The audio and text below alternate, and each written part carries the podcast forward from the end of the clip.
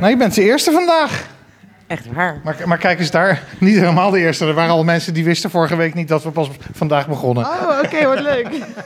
Vertel eens, wat kom je brengen? Ehm, nou, ik kom wat ehm, spelletjes brengen die mijn eh, kids eh, nog hebben liggen. Ja. Eh, in onze spelletjeskast. Die zijn, de kids zijn inmiddels 14 en 16, die spelen niet meer mee. Dus ik dacht, we gaan gelijk opruimen. Die eh, pimpampetten niet meer. Nee, die pimpap en halligalli ook niet meer. Ook niet meer. Nou ja, de puzzels nog wel, maar deze zijn iets te makkelijk. Nou, superleuk, dankjewel. Ja, alsjeblieft. Ja, ik heb last van jullie eh advertentie. Ja, nou heel goed. Dus de advertentie, ja, jullie actie, dus hartstikke goed. Ik Nou. heb weer een lege kast. Hè? en andere kinderen weer een volle kast, hoop ik. Dus eh,